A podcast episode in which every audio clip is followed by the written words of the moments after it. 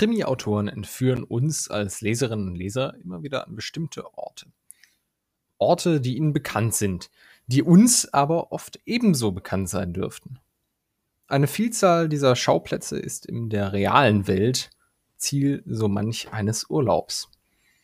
Nicht zuletzt die Bretagne-Krimis aus der Feder Jean-Luc Bannalec oder Jörg Bongs, wie er sich mit bürgerlichen Namen nennt, haha, nehmen die Leserinnen und Leser mit an die Küste im Nordwesten Europas. Nicht etwa nach Frankreich. Die Bretagne ist ein stolzer Ort und vermitteln sofort ein Urlaubsfeeling.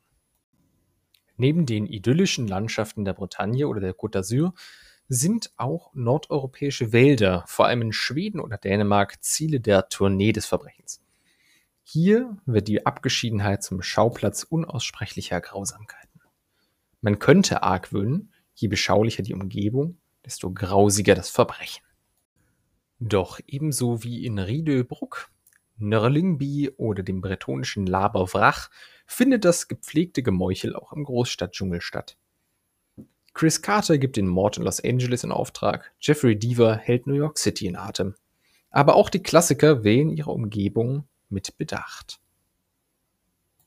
Schon Agatha Christie ließ Hercule Poirot Urlaub in Griechenland oder Mesopotamien machen. Sherlock Holmes ermittelt in Sir Arthur Conan Doyles Meisterwerk Die Hunde der Baskervilles im Dartmoor, dessen geografische Besonderheiten von entscheidender Bedeutung für den Fall sind. Abgesehen von den geografischen und kulinarischen Aus- und Abschweifungen der Autorinnen und Autoren stellt die Umgebung im Krimi vor allem eines dar: den Rahmen.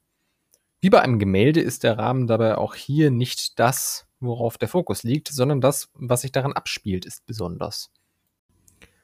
Die vermeintlich geordnete, vertraute Welt, oftmals eben auch die Ferienidylle, wird durch das Verbrechen in ihren Grundfesten erschüttert.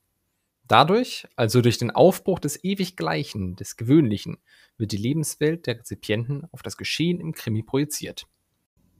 Nicht umsonst spricht Richard Arlewin über den Detektivroman als eine Revolte gegen die Trivialität. Der Regionalkrimi mag das Beispiel schlechthin für Trivialliteratur sein. Sein Spiel mit der Trivialität, den schönen Landschaften und lokillischen Freuden, hat jedoch Sinn und Verstand.